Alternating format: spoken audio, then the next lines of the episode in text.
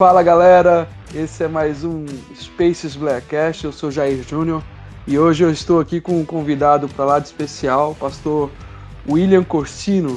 Ele que é pastor, missionário, professor, ele é formado em teologia e especializado em moderna educação, membro do conselho gestor da missão AIME e integrante do Missão na Íntegra e líder da página Foco Missionário e ele é botafoguense. Paz do Senhor, pastor. Então faltou alguma coisa aqui? Rapaz, rapaz, nada, tudo ok, tudo ótimo. E, e, e, o Botafogo, como é que tá? O irmão é carioca? Carioca, sou do Rio de Janeiro e há cinco anos fazendo missões a partir da cidade de São Paulo. Oh. Botafoguense, Botafoguense, como bom pentecostal, tem que Botafogo, né? amém, amém, amém, amém. Pastor, é, eu queria começar a conversa aqui com você sabendo quem é o pastor William. Essa pergunta filosófica que a gente costuma fazer para introduzir a conversa. É, quem é o pastor William Corsino? Quando foi que o pastor William Corsino, o William Corsino, encontrou Jesus Cristo? Essa é a, a melhor pergunta, porque é, William Corsino é alguém salvo por Jesus. Né? Minha primeira experiência com Jesus foi ainda com alguns minutos do nascimento, que, segundo os meus familiares contam, eles ainda não seguidores de Jesus, mas é, os médicos deram a, a informação que eu deveria ser transferido para um outro hospital que tivessem melhores condições para que eles não ficassem tão maus, porque eu iria morrer. Então eu deveria morrer em um outro local uh, ah, para não ficar mal para eles, porque a minha doença, que até hoje a família não consegue explicar o que seria, uh, ficaria muito complicado para aquela instituição. Então me encaminharam para um outro hospital uh, federal ali no Rio de Janeiro, na capital, e nesse inteirinho, os meus familiares levaram para casa para poder aguardar um, um carro, alguém vir me buscar. E nesse meio tempo, entre essa espera né, para que um carro viesse me buscar, para levar para esse hospital, minha avó, muito católica ainda, entretanto, na esquina da casa dela, onde eu estava aguardando esse carro, ficava uma igreja evangélica e ela não pensou duas vezes, me levou para essa igreja, na qual o pastor imediatamente me apresentou, fez né, a apresentação, me apresentou ao Senhor ali e intercedeu pela minha vida. E ao devolver aos braços da minha avó, ele disse: Olha, fique à vontade, se quiser pode levá-lo para, para o hospital, mas já está curado. E para a glória de Deus, eu estou aqui e ele não só me deu essa bênção de, da vida uh, humana, como alguns anos depois me deu a chance de ter a, a participação na eternidade, a vida eterna com ele. Minha família, aos poucos, foi conhecendo a Cristo e tinha, então, eles começaram um culto na varanda da minha casa aí já na Baixada Fluminense, no Rio de Janeiro. E eu, com aproximadamente nove anos, o culto agora à noite, não tinha muito para um dia aos nove anos, comecei a, a participar dos cultos né, à noite e fui percebendo o Espírito Santo trabalhar ah, em mim, no meu interior. E a partir daí começamos né, a nossa caminhada já com 10 anos é, liderando o próprio grupo de crianças, e assim a gente começou a nossa caminhada no Evangelho, com 9 para 10 anos, na Baixada Fluminense, em Piabetá, Rio de Janeiro. Caramba! E ali com 9 anos você já, já liderava ali as crianças ali no, no na comunidade onde você, onde você residia é, ali? É, de fato eram meio que pré-adolescentes, né? A maioria tinha 11 para 12 anos, eu tinha, alguns tinham 9, outros 10, eu, eu era um dos mais novos, mas comecei a, a liderar éramos cerca de 15 crianças né, nesse, nessa faixa, e eu comecei já, já a liderar essas crianças. Era uma congregação da Assembleia de Deus do Ministério de Madureira, uh, que era de, de congregação de Xerém. E ali a gente começou. Depois eu me batizei nessa comunidade, o culto ali terminou e fui para a Assembleia de Deus, Ministério de Bento Ribeiro, ainda em Piabetá. E ali a gente deu continuidade com trabalhos com lideranças de adolescentes, jovens.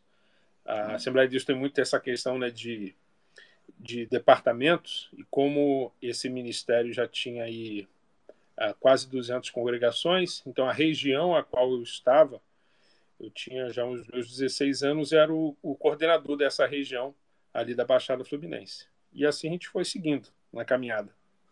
Nossa, mas o cajado veio cedo para sua mão, hein? é, é, aos pouquinhos. Foi bem cedo. Sempre, a gente sempre trabalhou cedo, né, com essa relação, a relação de liderança, né, cuidado, a ideia do apacentar, sempre veio cedo, realmente, para mim. Ah, tanto é que eu, com, com 19 anos eu estava atuando na convenção estadual, né, a SEADER, no caso, lá no Rio de Janeiro, que é a convenção uh, das Assembleias de Deus do Estado do Rio de Janeiro, Convenção Evangélica das Assembleias de Deus do Estado do Rio de Janeiro. E ali eu fui o líder da capital, né, já morando no Rio, na capital novamente. E com 19 anos era o líder dos adolescentes da capital. Aí depois também fui vice-presidente e até uh, posteriormente está pastoreando com 29 anos uma igreja local. Quando é que chegou assim essa sua seu interesse por missões de um modo geral? É, quando quando surgiu urgiu esse chamado, esse interesse, essa essa, essa, essa, essa visão? Como é que aconteceu para você? Foi a partir daí? Já veio antes? Então, essa relação com missões, eu sempre tive uma, uma relação com missões. Porém, eu tinha algumas dificuldades com aquilo que se compreendia a respeito de missões. Então me travou muito, eu creio que travou muita gente. Eu eu chamo isso de alguns equívocos, né, que ocorrem e ocorreram e infelizmente ainda ocorrem com relacionados à missão. Porque sempre foi passado para nós que missões, quando pensávamos em missões, o que, que é? É um cristão falando de Jesus num lugar distante. Então era restrito apenas essa figura de uma pessoa, um evangélico, seja homem ou mulher, num lugar bem distante, falando a respeito de Jesus. É, sempre quando falava missões e quando eu era mais novo, né, é, eu tinha essa visão, né, o cara lá na África e fazendo a rotina dele, pregando o evangelho lá, né, falando no linguajar bem jovem, cumprindo o rolê dele lá na África, falando de Jesus e, e enfim, mas não é bem isso, né? Não. Exatamente, exatamente. Aos poucos, isso foi. A gente vai, vai estudando, vai lendo a Bíblia. O Espírito Santo vai falando conosco, só que o Espírito Santo, ele. O texto sagrado diz que ele nos fará lembrar, né? Ele não traz uma revelação de um texto. Nós precisamos realmente estar lendo as Sagradas Escrituras, lendo os bons livros que podem nos auxiliar nessa nessa construção né, que nós temos uh, de entendimento. E aí o Espírito Santo vai fazendo o trabalho dele. E o problema é a gente ajudar a cooperar nesse processo. Né? Ou a gente resiste ao Espírito Santo, ou a gente permite que ele fale conosco. Mas aos poucos, então a gente vai, eu fui percebendo, eu tinha já uma algo no meu coração relacionado a isso, não tinha uma explicação clara a esse respeito. Mas quando eu olhava a, a, Bíblia, eu sempre entendia que missões se fazem em Jerusalém, Judéia, Samaria até os confins da terra. E não era uma questão de uh, uma, um, um, um, um, degrau após outro, não é uma coisa, não é uma questão progressiva, mas é uma questão é, é, é, contínua e paralela ao mesmo Como tempo. Assim? Como assim não é progressivo? Não é, não, não começa no meu bairro, depois eu expando para a cidade. Exatamente. Não, não é progressivo. não é progressivo, é ao mesmo tempo. Sim, enquanto eu faço aqui, eu tenho que fazer lá e acolá também. É isso aí. O problema é, é para nossa cabeça e para mim naquele momento também é, poxa, como ao mesmo tempo eu vou estar em Jerusalém, Judéia, Samaria, confins da terra? Ou seja, como eu vou estar no meu bairro, como eu vou estar ah, na, na, na, cidade vizinha, como vou estar nos confins do meu estado, da minha nação e até nos confins da terra em outros países. E aí a gente começa a perceber que nós temos uma visão realmente limitada pela nossa cultura. E a gente é, não percebe que as escrituras não trabalha com ou a pessoa do, da Trindade, né, não trabalha com a, o indivíduo, trabalha comunitariamente, ele trabalha com a igreja. A igreja não é um indivíduo, a igreja é a comunidade do Cristo. Sim. Então, quando a Bíblia fala nessas questões, o termo sempre é comunitário. Não é de um indivíduo. É da sua igreja. E é esse entendimento que a gente precisa ter. Então, dentro dessa percepção, aí a gente começa a perceber que existem pessoas que, devido aos dons que Deus ah, compartilha com ele, que Deus os confia, então aquela pessoa, determinadas pessoas podem ter dons e podem ser utilizados para a, o trabalho missionário, a obra missionária, em Jerusalém. Outros na Judéia, outros em Samaria e outros até os confins da terra. Então você está me dizendo que alguns têm um chamado para determinado lugar, outros para outro e outros para outro lugar. É, não é um chamado local. A gente tem que ter um entendimento que, primeiro, baseado nisso, é, a afirmativa é uma só.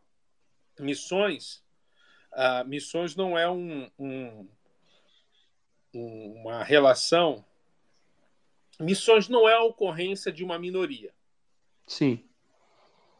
Daquelas pessoas super especiais, como a gente imaginava, né? aquelas pessoas que tiveram um chamado especial e tudo mais. Não. Missões não é isso. Missões não é a, a, a delegação da proclamação do evangelho a uma elite vocacionada. Tá dando para entender? Sim, sim. Não é um chamado. É porque quando a gente fala de chamado, parece que é algo muito específico, né? É, é mais ou menos... e, e, e, o caso de missões não é algo específico. É, missões é para a igreja. Sim. Por isso o termo igreja. Igreja quer dizer o quê? Eclésia, chamados para fora. Ou seja, se você é igreja, você é chamado. Não existe ninguém que é a igreja de Cristo que não é chamado. Então, todos são chamados para fora. Missões é para a igreja. Missões é para aquele que nasceu de novo. Ponto. Isso é o básico. É isso Sim. que a gente precisa entender. A igreja é o resultado da missão de Deus e, consequentemente, a igreja, então, ela é, é, é convocada a cooperar com Deus em sua missão. A gente certo. precisa ter isso em mente. Então, tem uma diferença entre missão e missões. Ah, e não é só o plural. Muito bom. E não, e, e não, é só o plural. é, é muito bom, é bom tocar nesse assunto. É interessante. Porque quando a gente fala de. O português vai ajudar a gente nesse sentido, né? Como você colocou, missão e missões. São coisas que parecem. É, é, são semelhantes, mas não são a mesma coisa. Missão, no, no singular, fala da natureza, fala da, da finalidade, que é a missão de Deus. Então, missão está falando da natureza, da finalidade. Fala da missão de Deus. E qual é a missão de Deus? A missão é que a gente usa esse termo técnico né, na missiologia, que é a missio de, a missão de Deus, é a missão que Deus estabeleceu para si mesmo de redimir a criação. Ou seja, missões é um movimento redentor da Trindade. Missão é um movimento redentor da Trindade. É a missão que Deus estabeleceu para si mesmo de redimir a sua criação. Certo. Quando a gente fala de missões no plural, nós estamos falando da execução dessa natureza, dessa finalidade, da missão de Deus. Então a gente está falando então da obra missionária. Tá dando para entender essa distinção? Perfeito, perfeito, perfeito. Então, missão engloba a natureza. E missões faz parte da missão de Deus. Missões é a execução da missão de, de Deus. Exatamente. Então, essa execução já foi feita pela, pelo povo de Israel. Então, resumindo aqui, a gente pode olhar para a história e ver assim vários movimentos missionários da Trindade. Dentro da missão de Deus, esse Deus, ele faz movimentos missionários. Então, dentro desses movimentos, a gente pode contar, por exemplo, a, a, a nação de Israel, que é um movimento missionário, a, a arca, a Arca de Noé é um movimento missionário. Então, so, movimentos missionários. E o último movimento missionário é a Igreja de Cristo. A Igreja de Cristo é o último movimento missionário da Trindade. Esse é o ponto. Sim. E isso é o que a gente precisa é, ter ideia. Então, quando a gente, por exemplo, tem a ideia de que Israel é um movimento missionário, as coisas já mudam um pouco a gente passa a ter uma hermenêutica diferente. Quando a gente vai ler as Escrituras, quando a gente passa a ler a Bíblia na perspe numa perspectiva missionária, aí as coisas começam a mudar. Se a gente começar a entender que a igreja existe, por exemplo, a igreja existe por causa da missão de Deus, temos uma outra perspectiva. Porque se a gente fosse fazer aqui, se fôssemos fazer um resumo, ah, faz um resumo da Bíblia Sagrada. Um resumo da Bíblia. Deus cria o mundo e o ser humano. E esse ser humano que ele cria, a sua imagem e semelhança, ele se rebela contra ele, Deus, contra a Trindade.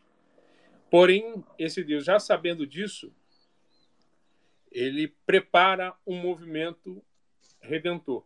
Ele prepara uma ação redentora para a, a, a, essa imagem que ele criou, que é o ser humano.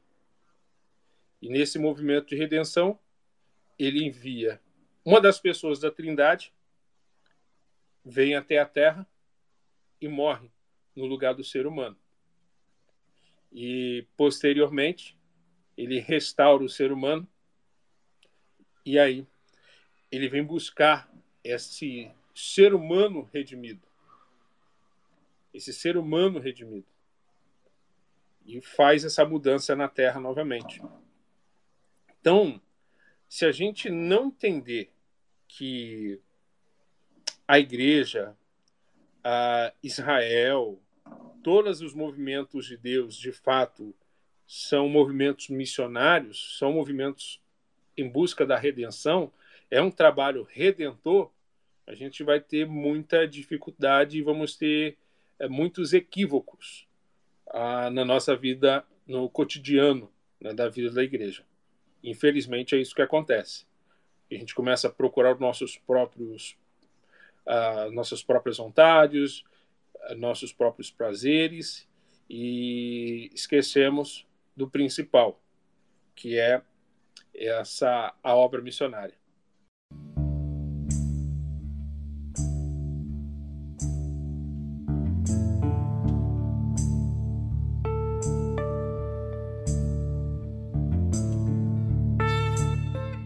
Eu queria que o senhor me dissesse, é, aproveitando o gancho aí, é, a gente está falando sobre, sobre missão, sobre que a igreja tem um papel, que a gente tem um, um propósito, que nós, que igreja tem que, tem que servir, tem que ser missionária. Então eu, eu queria que o irmão, o irmão nos ajudasse aqui. É, Só no... numa questão, irmão. Não é que é uma, uma, uma questão. Não é que a igreja tem que ser. É aquela fala de Jesus. Vós sois o sal da terra, vós sois a luz do mundo. Se você não é, se nós não somos sal da terra e luz do mundo, não somos igreja. Não é uma questão que tem que ser, não é uma, uma imposição. É, é, é um é uma natureza importante que a gente precisa trabalhar. É questão de natureza, exatamente. Eu, é eu uma me questão express... de natureza. eu me expressei mal, desculpa. Não, não, é, mas é, é, é, importante, foi muito bom a sua expressão para a gente lembrar isso. É, é, realmente é uma natureza, é uma característica natural da igreja, da nova formação, da nova, da nova, do novo nascimento. Você nasceu e, e isso é intrínseco, é inegociável. Eu, eu gosto de dizer lá na, na, na, nossa congregação, lá quando a gente tem oportunidade de fala, que a igreja ela tem um chamado e ela está tá imbuído, esse chamado ele está imbuído e está implícito lá naquele no mandamento, quando Jesus Cristo é interpelado acerca de qual é o maior mandamento. E ele fala: Olha, amarás o Senhor teu Deus acima de todas as coisas, com toda a tua força, com toda a tua alma e todo o teu entendimento, e de igual modo amarás o teu próximo como a si mesmo. Eu consigo entender quando o, Cristo aponta que amar a Deus acima de todas as coisas, ele está falando: Olha, você foi chamado para amar a Deus acima de todas as coisas. E de igual modo, você tem uma missão. A sua missão é amar o seu próximo como a si mesmo. Então, assim, eu acho que passa muito por isso, porque se eu amo o meu próximo, eu tenho que servir, eu tenho que me dedicar, eu tenho que anunciar esse Cristo que é amor, que me salvou, que me resgatou e também tem poder para salvar, resgatar o, o, o, meu irmão. Então, e se eu não cumpro isso, se eu não cumpro esse, esse meu, esse, essa minha missão, essa missão, essa comissão, né? Porque é a missão de Deus, é, eu não tô, não tô vivendo essa nova natureza, eu não fui verdadeiramente, genuinamente é, restaurado e nascido de novo. Então, assim, nesse gancho, é, eu queria, queria que o irmão me, nos ajudasse. É, claro, com todo o conhecimento que o irmão tem, e se eu estiver falando também alguma bobeira, o irmão tem total liberdade para me corrigir, que, né, enfim, é, eu queria que o irmão me ajudasse a entender qual é o lugar como, como, como o, qual que é o local, o local do cristão, onde o, o cristão está inserido dentro dessa missão, a missão de Deus, onde o cristão está inserido dentro da missão de Deus. Então, vamos lá.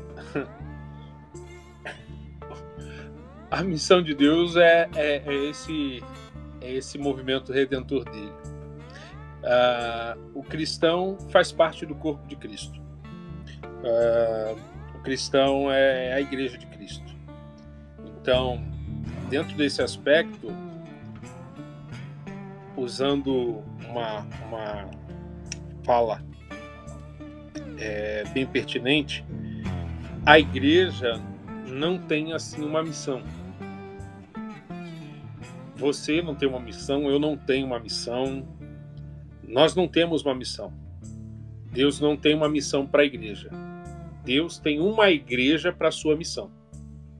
Certo. Deus não tem uma missão para você. Deus tem você para a missão dele. Então, todos nós estamos no corpo de Cristo, movidos por ele para a obra missionária. Então, qual é o nosso lugar a, na missão? A gente precisa saber qual é o nosso lugar no corpo, porque a igreja está em missão. Então nós estamos em missões. Nós estamos fazendo a obra missionária. Então cada um de nós, dentro do corpo de Cristo, estamos movidos pelo Espírito a fazermos o trabalho missionário. Então, dentro desse aspecto, a gente precisa entender que alguns talvez tenham uma, uma vocação dentro dos dons a qual o Espírito concede à sua igreja, alguns ali podem se identificar com, dentro dos dons que ele recebeu, alguém que tem essa vocação mais evangelística, que é, levar a igreja à, à prática da, da, do evangelho.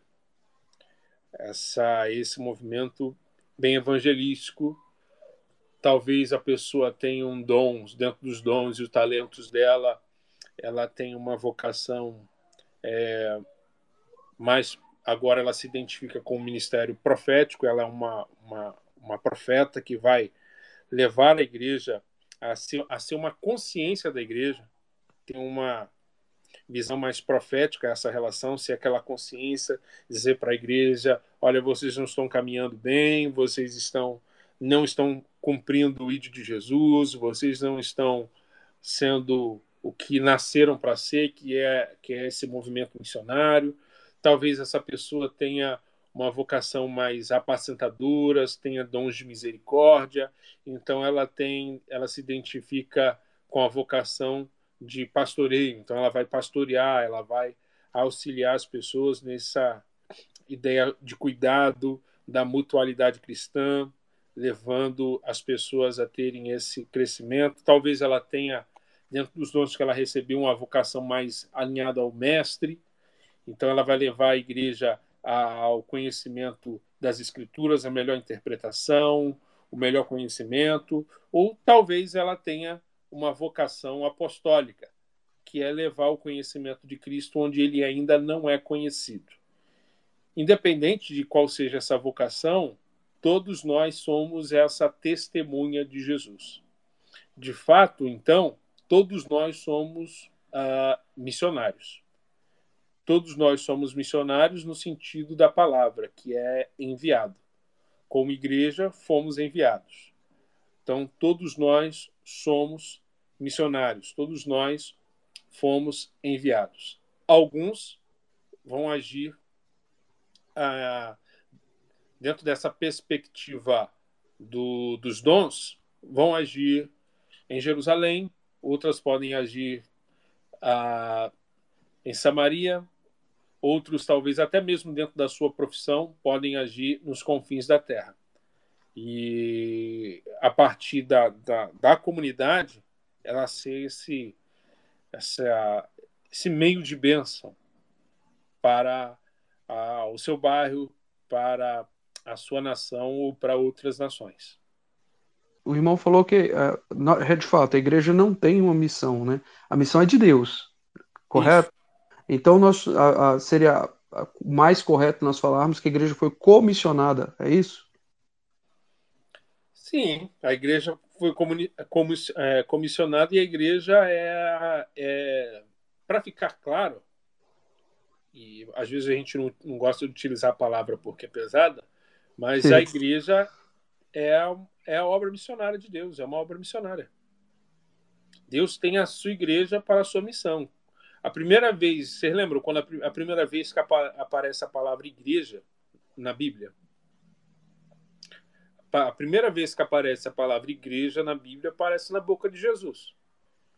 Jesus Sim. dizendo: Olha, edificarei a minha igreja e as portas do inferno não vão prevalecer contra ela. Ou seja, eu estou formando, fazendo a minha comunidade e o inferno vai tentar resistir levantando as portas, que é um instrumento de defesa. Correto? Correto. Lembrando aqueles filmes de castelo, né? Que às vezes a gente tem aquela impressão, muitos irmãos falam, né? Olha, o diabo está atacando, as portas do inferno estão tá resistindo, tal, mas a porta é instrumento de defesa, não é de ataque. Então quem Sim. ataca é a igreja. A igreja foi feita uh, por Cristo para atacar o inferno. Então o movimento da igreja é esse, um ataque ao inferno. E, e, igreja, e o diabo vai, a, o inferno vai tentar resistir. Então, nas palavras de Jesus, a igreja é essa construção divina para atacar o inferno. Essa é, é, é essa forma, né, como Cristo escolheu para atuar na história, para espalhar a sua redenção. A igreja é isso, é, é, é a forma como Cristo escolheu de atuar na história para espalhar sua redenção. E o diabo vai tentar resistir isso, levantando portas. E aí a gente, como igreja, no bom carioquês aqui, a gente pode partir para cima, que as portas do inferno não vão prevalecer. Não importa qual seja essa, essa porta. Não importa o jogo de palavras aqui, mas qual, independente de qual seja a porta, seja ela vício, seja ela a, a, a sua vizinhança aí que tenha é, tráfico, é uma porta. Mas as portas do inferno não vão prevalecer. A igreja pode atuar lá. Ah, é, é a questão do analfabetismo. É uma porta no inferno que impede as pessoas de ler as escrituras. Mas a igreja pode atuar e as portas do inferno não vão prevalecer contra ela. E por aí vai.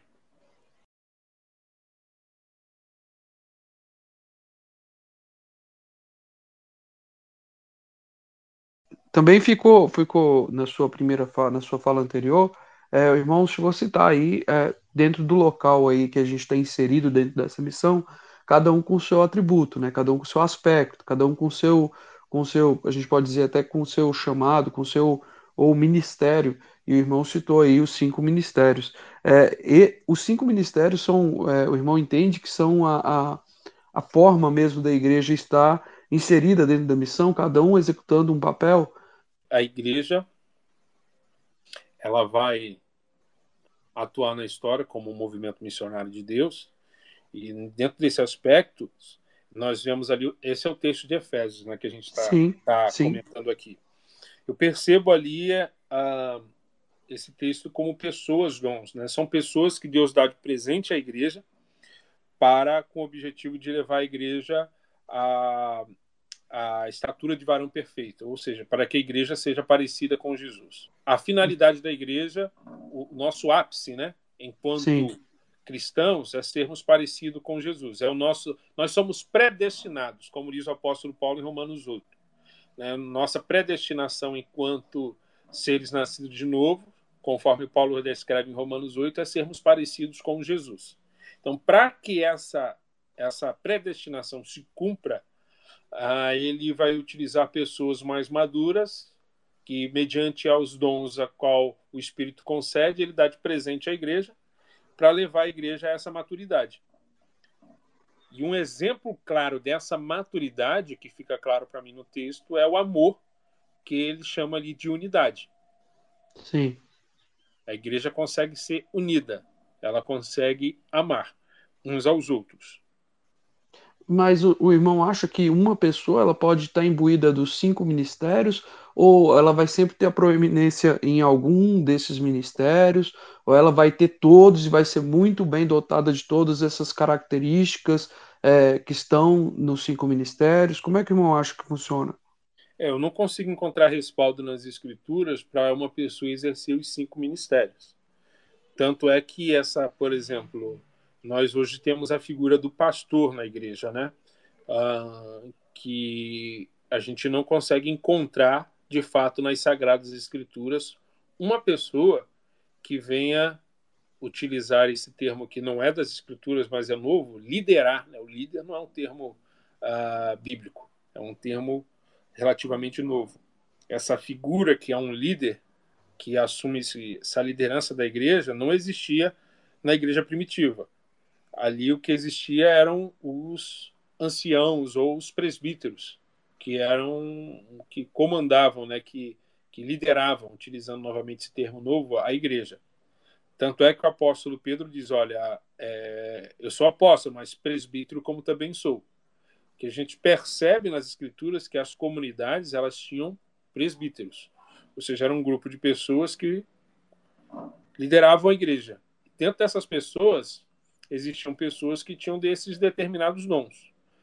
Que eram mais comuns na história da igreja, são pessoas que exerciam essas funções, seja apostólica, pastoral, profética, de mestre e evangelistas, essas pessoas a, atuarem como presbíteros, né, como membros que lideravam a igreja, como os representantes de Cristo ali como toda comunidade de fato deve ser.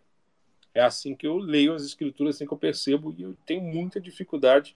Aliás, eu não consigo ver nas escrituras é, essa figura isolada é, que, que a gente criou, né, de, de, de, assumir a, toda a responsabilidade da igreja. Por isso que, que é uma questão, de fato, foi uma questão é, vinculado a, a, a um ao rei, né? É, é algo que a, a reforma protestante deixou pelo caminho. Nós precisamos retomar essa figura do sacerdócio real dos crentes. Né? Tem que buscar isso, que a reforma parou, que é tudo é colocado em cima do, de uma figura que demos o título de pastor, que de fato na Bíblia nem é um título, é como eu falei, é um dom ali dado à pessoa, não é título. Título na Bíblia é presbítero, ancião ou diácono. Isso são títulos. Isso. Inclusive, é, a igreja, no decorrer da história, ela, ela se pautou demais nessa, na, nessa figura do pastor e colocou ele ali quase que como um, um megazord, para quem lembra dos Power Rangers aí, que vai juntando um pedacinho daqui, um pedacinho dali, até que forma um todo, e ele tem que dar conta de todas as funções.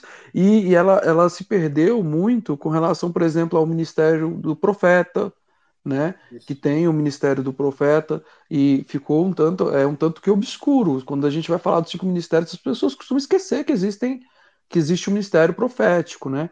A gente fala do, do mestre fala do evangelista fala do pastor mas o, o profeta e o, o apostólico eles ficam tanto quanto quanto esquecidos retidos por um passado longínquo né e, e, e não é bem assim né de fato, se a gente olhar a partir dos dons que a pessoa consegue, a gente consegue identificar, né?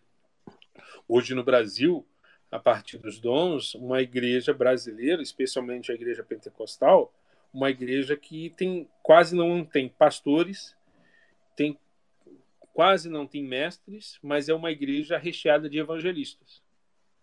Diante dos dons que elas apresentam, a gente consegue identificar, especialmente as igrejas pentecostais, são uma igrejas lideradas por evangelistas.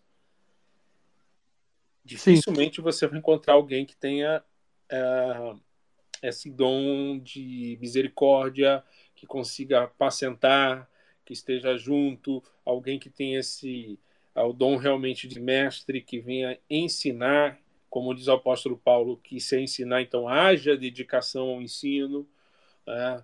gente que tem essa vocação apostólica, que são poucos que têm essa, essa coragem de levar o evangelho aonde o Cristo ainda não é conhecido, essa figura do profeta, que é a consciência da igreja. Por exemplo, a gente está falando de missões, uma figura que, dentro da missão e dentro hoje de muitos lugares que deve ser um profeta é aquela pessoa que trabalha com, com mobilização missionária. O mobilizador missionário é esse, por exemplo, dentro de missões, nós estamos falando dos aspectos né, do, do exercício missionário. Dentro de missões, se a gente fosse cortar, né, dentro de missões, o aspecto da, do profeta dentro de missões, no, no contexto de hoje, e posso levantar, por exemplo, o mobilizador missionário como um profeta que é aquela pessoa que vai mobilizar a igreja, levando ela a entender que ela existe para um cumprimento maior. Ela não, ela não é um fim em si mesmo. Sim. Ela existe para. Ela é a missão de Deus. Ela não tem uma missão, mas ela é a missão de Deus. Ela é a forma como Cristo ah, escolheu para atuar na história, ou seja, atuar no bairro dela, atuar no estado dela, atuar no país onde ela foi plantada para espalhar a redenção. Então, é, o mobilizador seria essa consciência da igreja, de ficar, ó, acorda, irmão, acorda, minha irmã. Você existe para a missão de Deus. Não existe essa função de crente de banco. Abrindo esse, esse asterisco, não sei se você já ouviu essa expressão, crente ah. de banco. Então, Tem demais. Essa função não existe. Não existe esse termo. Crente de banco não existe. Todos nós somos testemunhas de Jesus. Então o profeta vai lembrar isso. E o mestre vai ensinar como isso acontece. E o pastor vai ajudar nesse processo de cuidar dessas pessoas para ter esse entendimento. E o evangelista vai executar isso dentro do ambiente local e o, e o apóstolo vai executar isso no ambiente onde o Cristo ainda não é conhecido.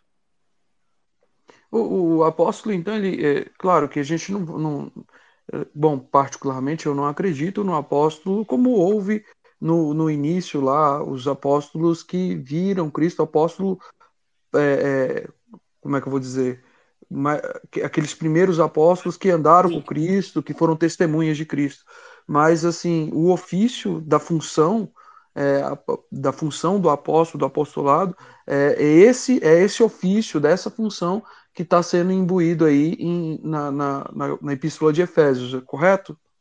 Sim, esse movimento é essa pessoa que é enviada por Deus a proclamar o evangelho onde o Cristo ainda não é conhecido. É, isso pode acontecer, inclusive, em países, por exemplo, no Brasil, você pode ter pessoas que têm essa função, exercendo essa função apostólica em regiões onde, onde o Cristo não é conhecido. Talvez conheçam o nome de Jesus, mas não tenham essa experiência com Cristo. E ali aquela pessoa uh, vai exercer essa função apostólica. O problema é que a gente transformou tudo em título. Sim. Esse é o problema. Então, sim. Aí confunde, entendeu? A gente a gente faz a gente causa esses problemas, né? A gente acha que tudo isso é que esses cinco são títulos que a igreja tem que ter. E eu acho que é muito confundido por conta da questão do, uh, enfim, do, do, pastorado. Não sei se essa, essa, essa colocação de poder excessivo em cima do pastor. É, não sei se é bem por aí, mas algo, algo tornou é, esses. ou a sede de poder da humanidade, não sei. Eu sei que tornou isso daí um pouco difícil de compreender, porque as pessoas entendem como se fossem, como se fosse é, uma posição, né? Quando não é uma posição, é uma função que a igreja tem, que as pessoas têm dentro da igreja. É, a gente tem que entender que isso é um serviço, né? São, isso. São, é, é um serviço. Então, uh, aquilo que eu falei anteriormente, nossa, nós tivemos muita dificuldade com na reforma que a gente não, não conseguiu é, é, progredir. Então, nós só mudamos o título, tiramos o padre e colocamos o pastor. Em Exato. alguns casos, né, tiramos o, o papa e mantemos a figura do pastor. E aí ficou a, a, essa, esse super-homem, e é super-homem, né? e agora também super-mulheres, em alguns casos, que dominam tudo e, dependendo dos casos, dominam todos. Porque são super-homens e super-mulheres que dominam tudo.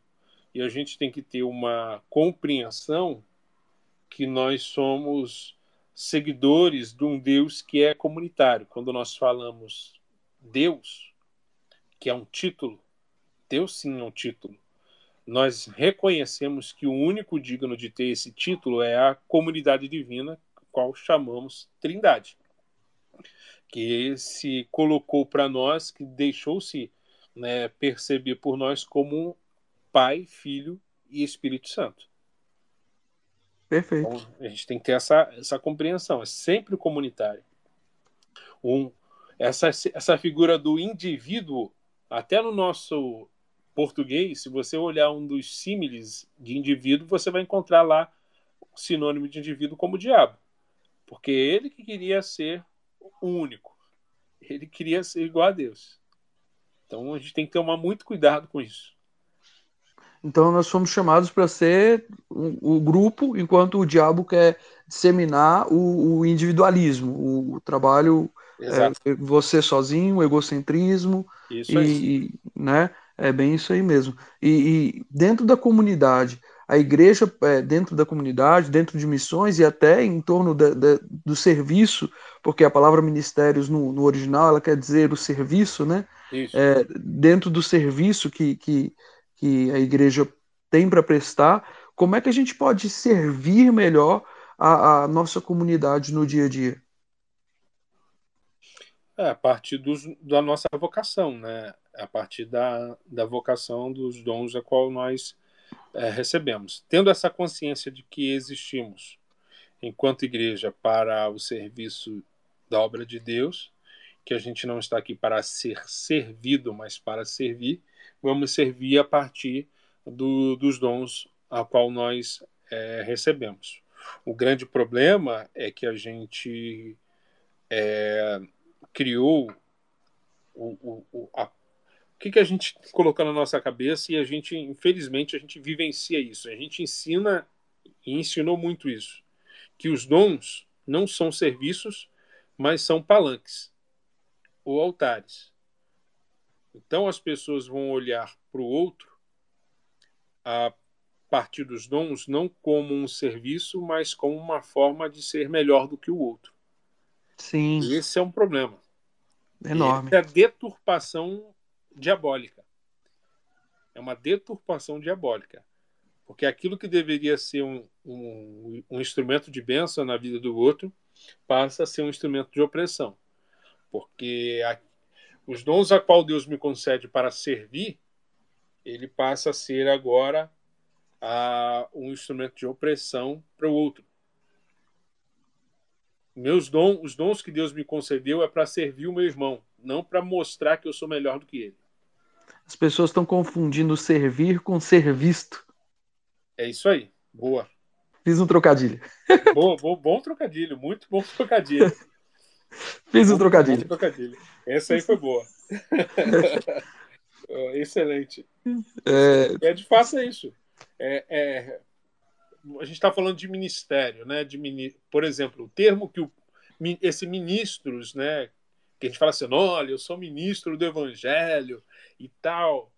O termo, esse termo que o Paulo utiliza para ministro é o pereta, né? uh, o Peretes, que é o. É, só para ter, só para os nossos irmãos terem ideia, irmãs Sim. terem ideia. Essa figura que o Paulo está utilizando, chamando de ministro, a gente tem uma ideia hoje, quando a gente fala de ministro, a gente vê. Falou em ministro, a gente pensa em alguém de terno e gravata, cheio de poder e autoridade. Na época de Paulo, Paulo fala de esses ministros. Quando Paulo fala isso, na mente de Paulo, ele está vendo uma pessoa, são pessoas que estão no fundo do navio fazendo aquele trabalho de remar. Aquelas pessoas ficam remando embaixo do navio, fazendo aquela, aquele esforço. Esses são os operitas, aquelas pessoas, esses são os ministros, aquelas pessoas que vão fazendo aquela, aquele esforço enorme para que o navio siga e consiga chegar no seu lugar, destino apropriado. Essa é a figura do ministro que o Paulo tinha em mente. Que legal, diferente. É diferente da visão, porque o, esses operetas. É, operetes, né? Peretes. É. Esses, esses per... Dando uma, esses... uma, uma, portuguesada, né? O peretas, né? Peretas. esses peretas, eles ficam, eles ficam escondidos, né? Numa parte que ninguém está vendo e movimentando Isso. todo o, o, fazendo todo o esforço, fazendo todo o serviço para que o, o, barco chegue no, no, destino final dele. Que legal essa analogia, bem, bem, bem legal. É o que o Paulo fez, né? E a gente tenta estragar. É. E tem gente conseguindo. É, mas é, o ser humano vai fazendo isso e Deus vai tentando. É, a gente tem que aprender muito, né, com, com a Trindade, realmente. Deus tem uma paciência com a gente, Deus, olha, tem uma paciência extraordinária. Como o primeiro, o, o movimento missionário que ele teve no início, que era Israel, ah, fez o que fez, e ele teve paciência, e, foi, e eles foram se atrapalhando, como, por exemplo, Deus não queria um rei, e eles cismaram que queria ter um rei, e ele tolerou, e isso trouxe coisas muito difíceis para aquela nação. Ah, Deus não. A questão do templo, Deus não mandou ninguém fazer templo, Deus mandou criar o tabernáculo. Ah, é a mesma coisa? Não, não é a mesma coisa, são coisas completamente diferentes. Ah, isso trouxe é, consequências que vêm até os dias de hoje, que a gente vem confundir ah, o, o, o, tabernáculo, né, que é o tabernáculo divino, essa é, com o templo. A diferença são gigantescas. O tabernáculo ele é móvel, ele circula no meio do povo. O templo ele é estático. O tabernáculo ele é simples. O, o templo ele é pomposo. Ah, o tabernáculo é a ideia divina. O templo é a ideia de Davi. E Davi, quando tem essa ideia, ele fala para o profeta e o profeta diz para ele: Puxa, excelente a sua ideia. Porque o pensamento de Davi era: Poxa, eu sou rei, exercendo aqui uma função, abrindo aspas, que não era da vontade de Deus, estou aqui, né, comendo do bom e do melhor, estou aqui e moro num palácio, e Deus está morando naquela cabana, não é possível, não, vamos construir uma casa para Deus. Mal sabia, ele, mal sabia ele que Deus tem saudade da cabana, né? Não, e a, o profeta vai e fala, não é isso, boa essa palavra. E ele sai da presença do rei só que profeta não sai na presença de Deus, né? É. E aí Deus chega para ele e diz: Ô, você esqueceu que você é profeta? Eu mandei você abrir a boca para falar alguma coisa? Então volta lá e pergunta para Davi se ele tem condições de criar algum lugar que eu possa morar. tem alguma forma? Tem algum meio? Tem, existe essa possibilidade dele criar um ambiente que eu possa morar? Claro que aqui a gente não está falando que a gente não pode construir um local para a gente não tomar chuva e nem tomar sol. Não é isso que a gente está falando. Que eu estou querendo colocar aqui é que o Deus vivo, o Deus que criou o Deus que criou os céus e a terra, sendo Ele Senhor dos céus e a terra, não habita em templos feitos por mãos humanas, como diz o apóstolo Paulo lá no texto de Atos, nem tampouco por eles é servidos como se precisasse de alguma coisa. Mas o Deus vivo que criou os céus e a terra, ele vai morar numa casa viva, que somos nós. E essa dificuldade dessa mudança do tabernáculo para o templo, inclusive atrapalhou deles verem o próprio Cristo. Que o texto, o termo que o João utiliza lá no primeiro capítulo, ah, quando ele diz que, que vimos a sua glória como a glória do unigênito Pai, cheio de graça e de verdade, o termo lá é, é, é tabernaculou-se. Tabernaculou-se. Que Deus agora se fez carne. E o termo ali é tabernaculou-se. É o tabernáculo que, faz, que agora está entre nós. Assumiu a forma de carne. Assumiu a forma humana. Aquele tabernáculo que eu mandei vocês fazerem, então, vocês estão esperando aqui um, vocês estão esperando um templo, algo estático, algo pomposo, algo rico, algo como Davi queria. Só que a palavra de Deus para Davi poderia ser: olha, você está querendo que eu assuma as suas condições, quer que eu me pareça com você, só que de fato você que tem que parecer comigo. Não é que eu tenho que ser pomposo, estático, parado, cheio de ouro. Não, você que tem que ser simples. Você que tem que morar numa cabana. Você tem que ser como meu filho, que não tem nenhum de reclinar a cabeça. Esse é o ponto. Oh. É isso aí. É, esse é o ponto. Só que a gente faz essa confusão. E aí a gente, inclusive, chama de igreja local de reunião.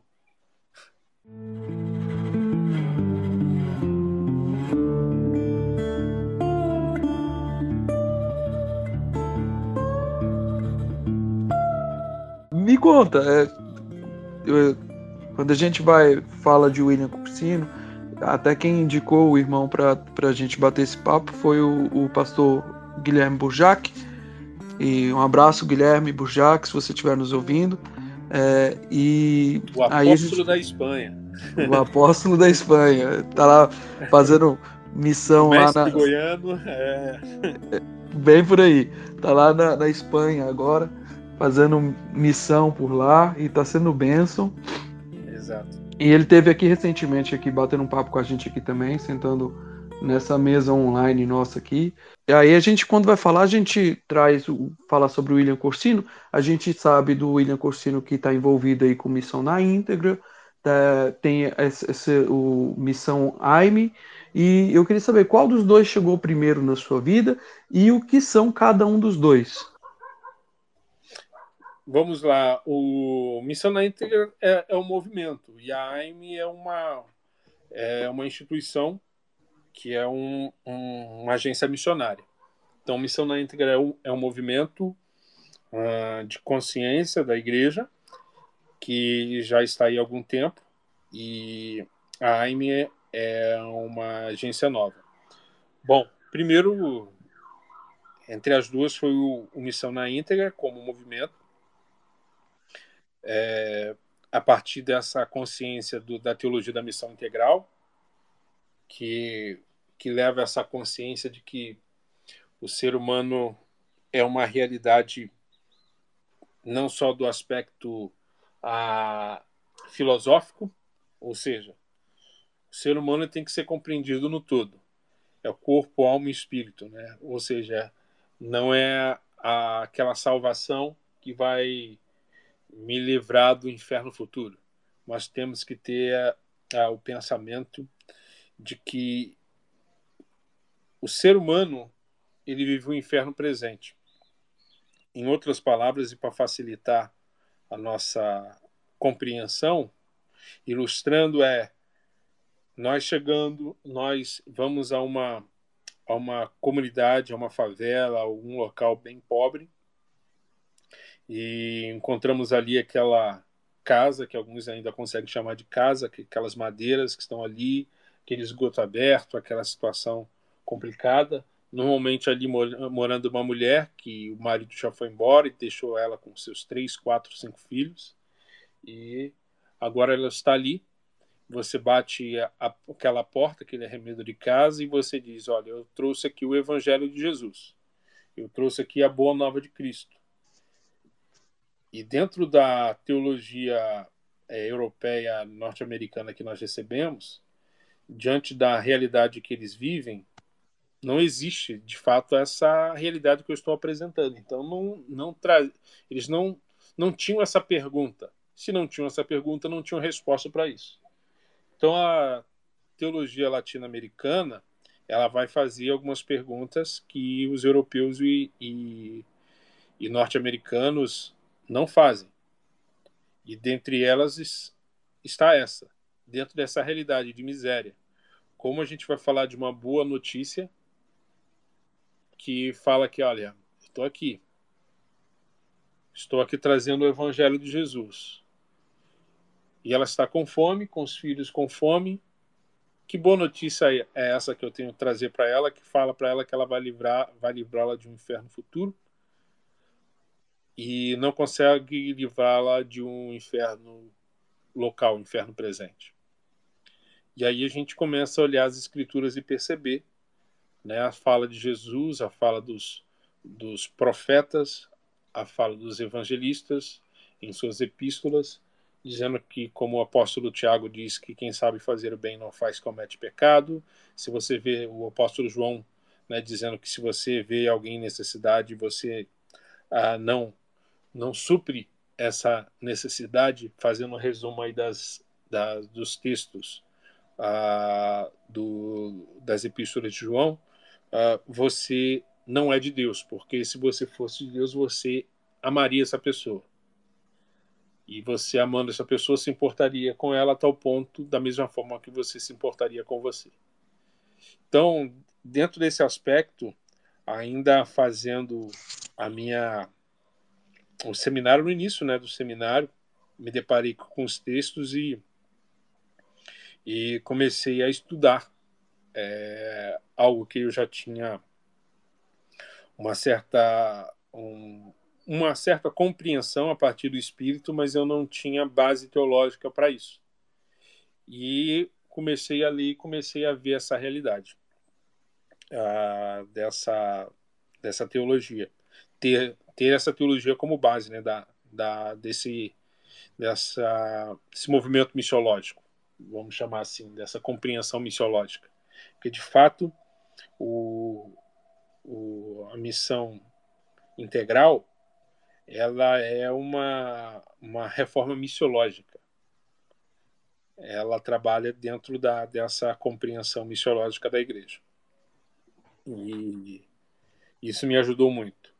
Então, nesse inteirinho, com essa relação com, o, com a missão integral, que eu concebi a, o movimento Missão na Íntegra, que aconteceu aí a partir de alguns amigos, a, como o pastor Evaldo Ramos, juntamente com outros, capitaneado por ele, né, junto com outros amigos, e fomos nos unindo ele dentro dessa visão missiológica, ah,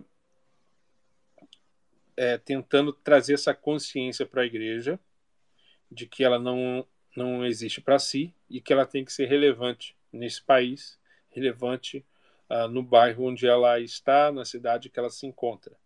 Então, é, foi esse o, o, o, primeiro passo, né? esse primeiro movimento, de ter essa, essa consciência, de, ou tentar levar essa consciência como movimento aos nossos irmãos e irmãs do, do nosso país, de ter essa compreensão de que a igreja não está aqui, não é um fim em si mesmo, ela não está aqui esperando simplesmente o arrebatamento, mas ela está aqui para servir. Existe o texto de João no capítulo 20, que a gente encontra também no capítulo 17. Ah, no capítulo 17, João, o Jesus está orando a respeito disso, e no capítulo 20, uh, Jesus está é, falando aos seus discípulos, né? que da mesma forma que ele foi enviado, ele também está enviando a sua igreja. Da mesma forma que eu fui enviado, eu agora também os envio. O texto de João 20, 21, que é a fala de Jesus, e no capítulo 17, que é a oração, são parecidos, mas vou usar o texto do 20, 21, Jesus dizendo, ó, Jesus lhe disse outra vez, que paz seja, que a paz esteja com vocês. Assim como o Pai me enviou, eu também envio vocês. Do mesmo jeito, é o grego aqui a palavra é katos. Do mesmo jeito, da mesma forma que eu fui enviado, eu também estou enviando vocês. Ou seja, eu eu estou morrendo no seu lugar e agora você deve continuar a viver a minha vida. Então é essa consciência que a gente quer trazer e tenta trazer para a igreja. Essa consciência de que Cristo andou fazendo bem e desfazendo todas as obras do diabo. E para isso se manifestou o Filho de Deus para desfazer as obras do diabo. E nós somos o corpo de Cristo. E estamos aqui para servir a essa sociedade de tal forma que o diabo seja exposto e a resistência dele se caia no nome de Jesus, porque as portas do inferno não vão prevalecer. Então não importa que se a, se a porta do inferno é a fome, se é a miséria, se é o vício, se é algo é uma prisão literalmente espiritual, as portas do inferno não vão prevalecer. Nós vamos uma experiência rápida que eu posso contar, o que, me, me vem à mente agora. Sim. Eu estava ministrando é, até culto de missões alguns anos atrás no leste fluminense, uma cidade no Rio de Janeiro, no, leste uh, fluminense, e ali pregando e de repente dentro da minha fala uh, eu comecei a falar que alguns irmãos tinham comentado que estava começando a ter muito assalto, até algumas pessoas que parecem é, é, surgir questões até de estupro ali no bairro e tudo mais, acidente de carro. E tudo isso eles estavam percebendo que era questão simplesmente de uma falta de iluminação.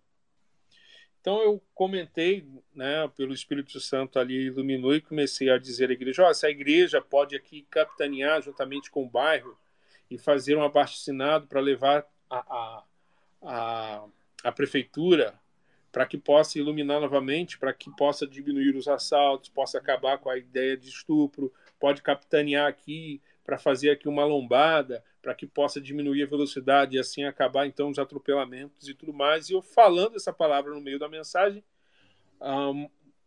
uma mulher, um demônio se manifesta e ela grita: Cala a boca! Você não é daqui! Para de falar! Cala a boca! E ela vai, mira a bateria e ia correndo para a bateria e impressão. Eu fiquei me assustado, não com o demônio, mas com os irmãos que se assustaram e deixaram livre. E eu tinha que parar a mensagem para poder. É, Acudir. Para poder parar o demônio ali e expulsar aquele demônio. Eu falei, irmãos, que é isso? Olha, eu não vou parar de pregar, não, que ele quer isso. O demônio vai lá para fora, irmãos, vai lá expulsar esse demônio, acaba de tratar com essa pessoa lá fora que ele quer é que eu pare de falar. E eu não vou parar de falar. Ele não gostou dessa ideia que a igreja possa que a igreja possa exercer a sua autoridade aqui espiritual e mostrar à sociedade que a, o pecado aqui, da forma que ele está agindo, é estrutural que a escuridão provocada por essa ausência de luz literal, ele está aproveitando isso espiritualmente. Isso está fazendo com que pessoas possam agora estar é, fazendo essas, tendo essas ações das obras da carne, né? Ou seja, posso estar roubando, posso estar matando, posso estar estuprando, porque existe agora possibilidade para isso. Ele possibilitou isso. Ele está possibilitando isso. E aí, agora está sendo exposto. E ele não gostou dessa história. Então a gente tem que lembrar que missões é muito mais do que proferir palavras, é literalmente ser testemunha de Jesus e de todo o seu ensinamento em todo o mundo e em todas as esferas da sociedade. Então, esse é o primeiro movimento. E, posteriormente, veio missão à, à agência missionária. Eu já estive atuando entre outra, em outras agências, eu já participei. É, devido à questão pastoral, pastoreando a igreja, a gente tendo essa consciência que nós devemos ser fazer missões em Jerusalém, Judéia, Samaria até os confins da terra. E então com isso a gente tinha trabalhos né, no bairro, trabalhos ah, no bairros igreja não muito grande. Então nós tínhamos missionários na África, nós tínhamos ah, é, é, trabalhos no, em, em, em, outros locais do estado, como no Lixão, ah, em Duque de Caxias, que é na Baixada Fluminense, onde é o lixo da capital. Então nós tínhamos outro trabalho. Tínhamos trabalho com moradores de rua no outro bairro, nós tínhamos trabalho com moradores de rua na nossa, da nossa vizinhança, na nossa praça e tudo mais. Então, com esse tipo de trabalho, nós fomos nos aproximando, amando de outras missões, e aí nós, eu comecei a, a atuar né, junto a, a Portas Abertas, a, a, a outras missões, como até ser representante da missão Kairos, no Rio de Janeiro, e entendi de Deus que esse era um movimento que ele queria que, que a gente fizesse, que, que eu e minha família né, estávamos fazendo. É, eu sou casado com a Miriam, a pai da Letícia, da Maria Laura, e então decidimos em oração estarmos realmente totalmente dedicados à obra missionária nesse sentido apostólico. E aí, a partir disso, nós nos, nos atendemos o convite da missão Kairos e viemos para São Paulo. Depois desse período, de um bom período, fazendo, atuando na missão Kairos, no, no centro de treinamento da missão Kairos, auxiliando o trabalho, formando missionários, formando é, essas pessoas são vocacionados né, para aí, esses lugares mais onde Cristo ainda não é conhecido. Aí fomos é, orientados por Deus a estar atuando junto à missão AIME, que é uma missão trabalho um pouco diferente, que ela tem um trabalho mais com autóctones, que são Como? autóctones, são missionários, ou seja, são cristãos locais. Hum. São missionários locais. A grande sua grande maioria são indianos. Então nós auxiliamos, porque rapidamente abrindo um parênteses, a gente existem diversas missões hoje no Brasil. Cada uma tem a sua especificidade. Por exemplo, a Portas Abertas ela não trabalha com missões diretamente, no como da maneira que a gente entende, ou seja, ela não envia missionários. Ela trabalha com o que chamamos da igreja perseguida. Então, ela ajuda cristãos ah, em contextos de perseguição religiosa. Então, essa é a função dela. Outras missões, como por exemplo o Jocum, elas trabalham com vocacionados que querem exercer a sua função apostólica em determinados países. Então ela auxilia. Tem agência como a Kairos, que trabalham não só com vocacionados, mas tem a compreensão de que a missão é da igreja, não é simplesmente de uma pessoa. Então ela tem que estar literalmente sendo enviada pela igreja, não pela missão.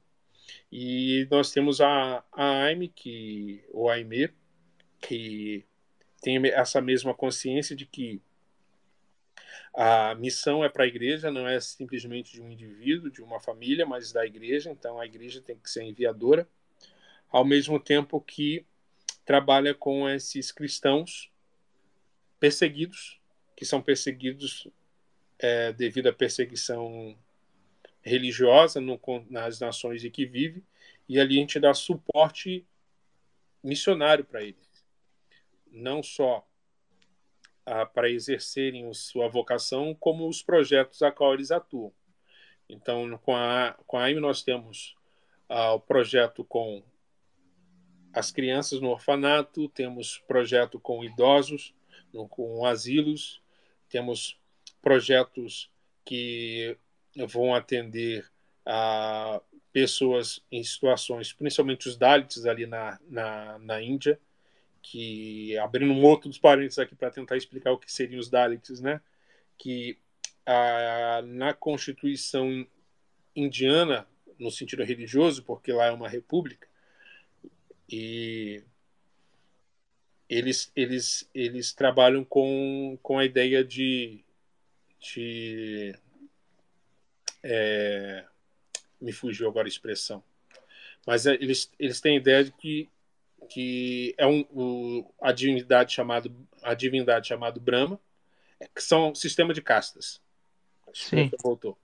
Então é a divindade Brahma que ali tem um sistema de castas. E os Dalits seriam o abrindo um parênteses outro aqui, perdoa a expressão, mas seriam o resto do cocô do cavalo do bandido.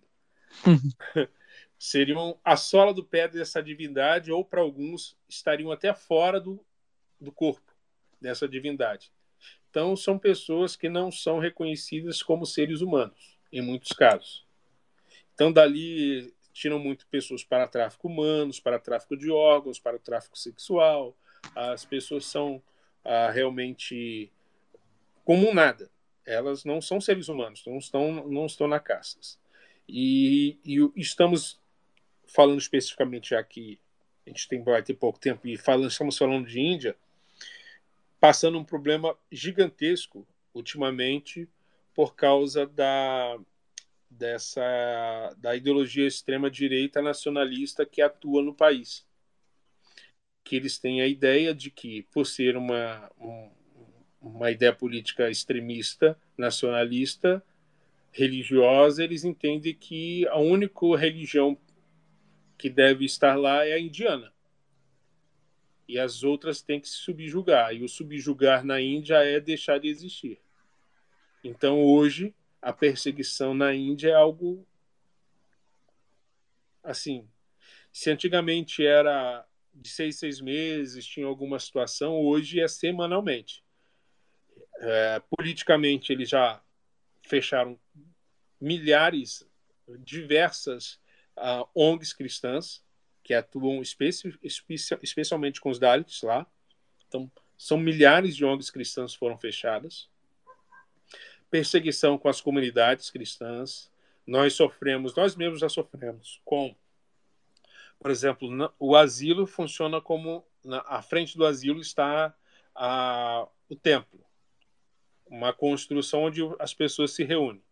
E ali elas já, já entraram lá, é, quebraram tudo, bateram nas idosas, porque eles entendem que nós não somos bem-vindos nós ah, só pode existir uma única religião lá. Nós recentemente tivemos problemas também no orfanato, porque eles ameaçaram, cortaram nossa nossa água, deixaram as crianças, ameaçaram que iriam queimar o orfanato junto com as crianças. Então a gente está numa situação bem complicada. Pedimos a oração e intercessão dos irmãos e irmãs por esse contexto que estamos enfrentando uh, na, na, na Índia, de muita dificuldade, muita dificuldade mesmo diante dessa, dessa, desse pensamento né? é, político, ideológico, extremista, religioso que atua em várias partes no mundo e aí quando encontra uma religião como o islamismo ou como o hinduísmo fica mais complexo ainda. Então peço muito muita intercessão dos irmãos e irmãs ah, nesse contexto. E tem pouco tempo então, que estamos trabalhando, o Burjac está conosco, né? posteriormente o Burjac também se uniu a gente, e ele está nesse trabalho conosco também, ah, junto a, a AIME, lá na Espanha, num contexto mais de nessa área que Deus tem dado esse dom a ele de mestre, tentando capacitar as pessoas também ali no norte da África, um país fechado como Marrocos e tudo mais. Então é essa a realidade que nós estamos vivenciando agora. Eu auxilio e estamos aqui auxiliando uh, numa uma nova comunidade chamada Comunidade Cristã Reformada aqui em São Paulo e atuando numa uma ONG em Itapetininga, aqui em São Paulo, ali plantando também. Existe uma ONG na qual a gente está plantando uma igreja a partir dessa ONG em Tapetininga.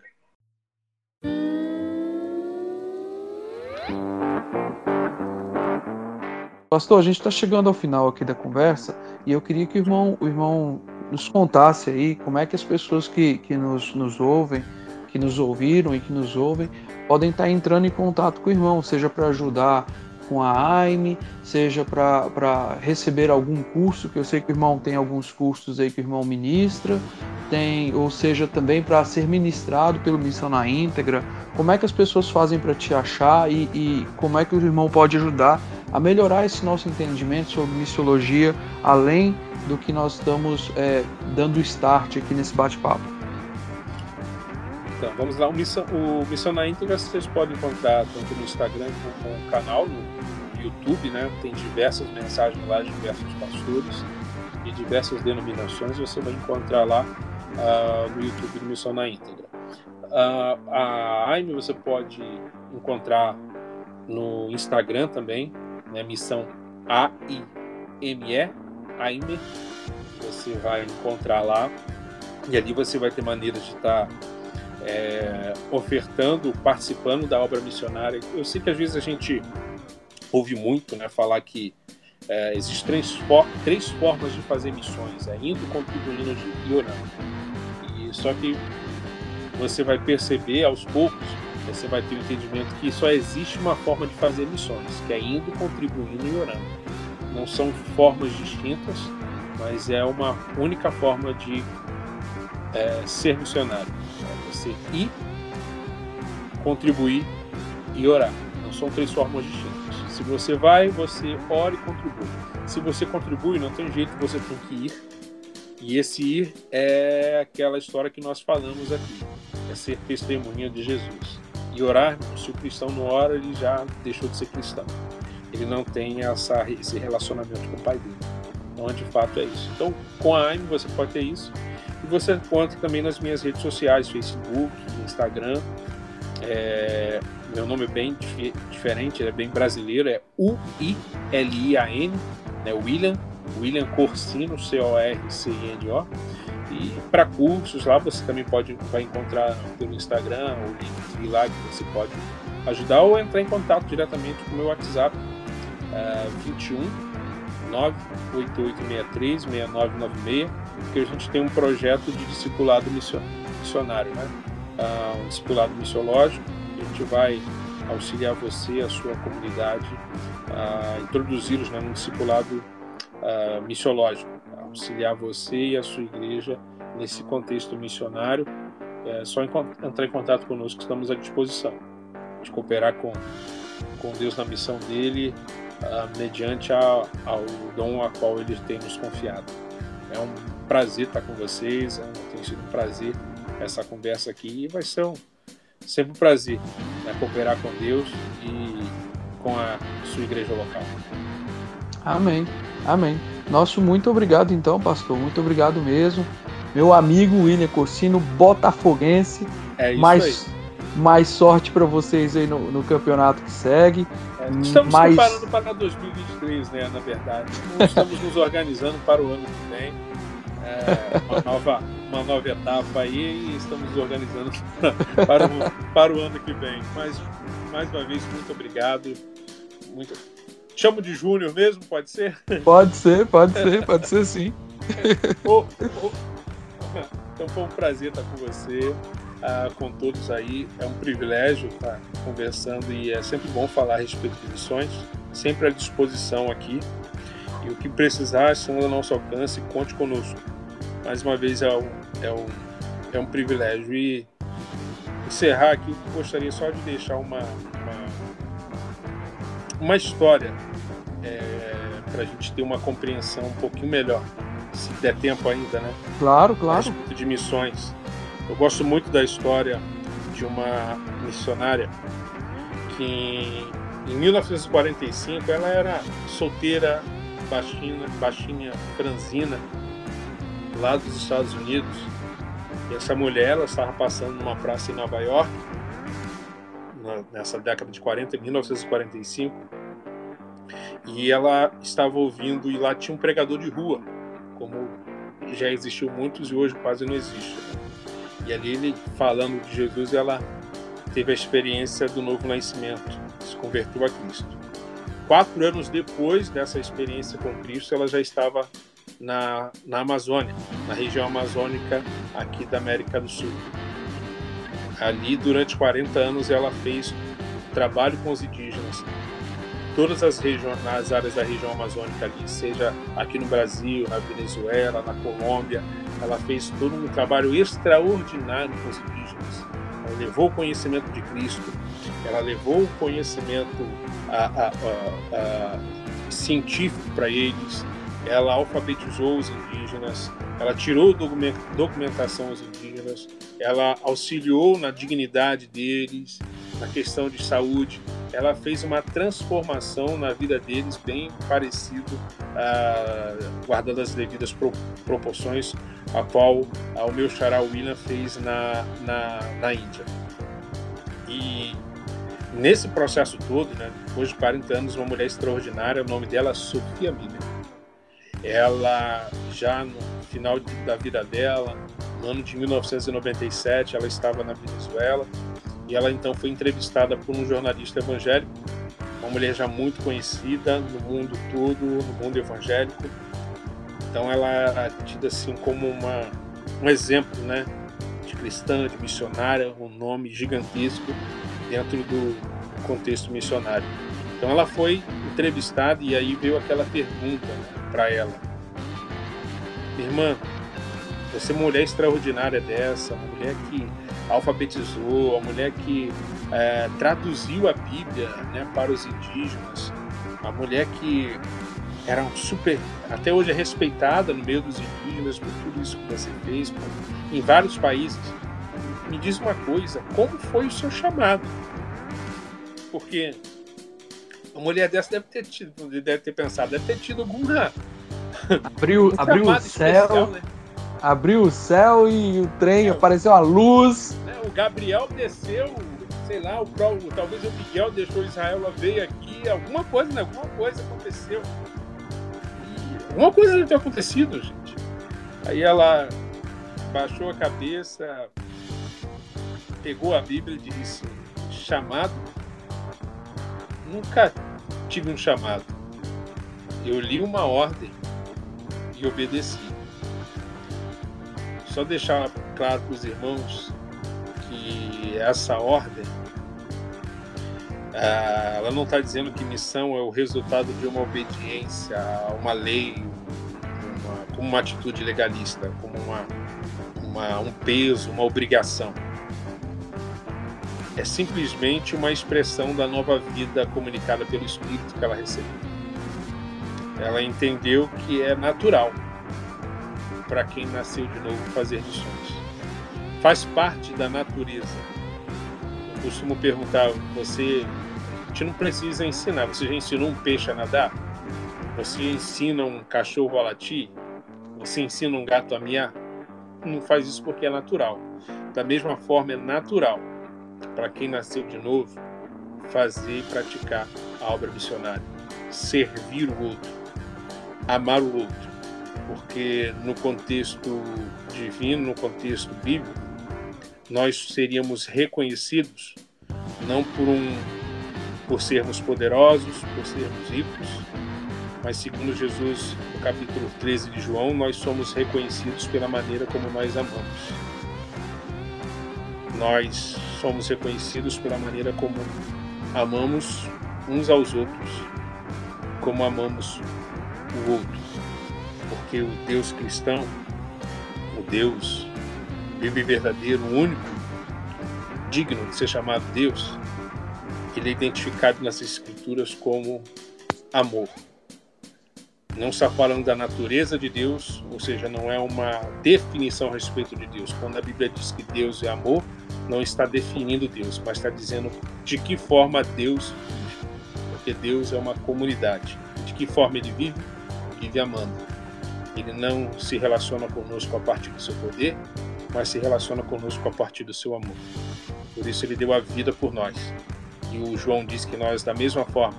João 3, João primeiro, é, João 3, João 3,16 diz que Deus amou o mundo de tal maneira que deu uh, o seu Filho no gênero, para que todo aquele que nele crê não pereça, mas tenha a vida eterna. E 1 João 3,16, o que é que diz? 1 João 3,16 diz que nisto conhecemos o que é o amor. Jesus Cristo deu a sua vida por nós e devemos dar a nossa vida por, por nossos irmãos.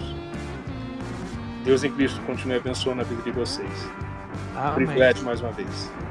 Amém. O privilégio é todo nosso, pastor. Possamos receber o irmão aqui mais vezes, com outras pautas. Que Deus possa estar te abençoando, pastor William. E até a próxima. Privilégio mais uma vez. Até a próxima. Deus abençoe Alô. a todos. Amém. Deus abençoe.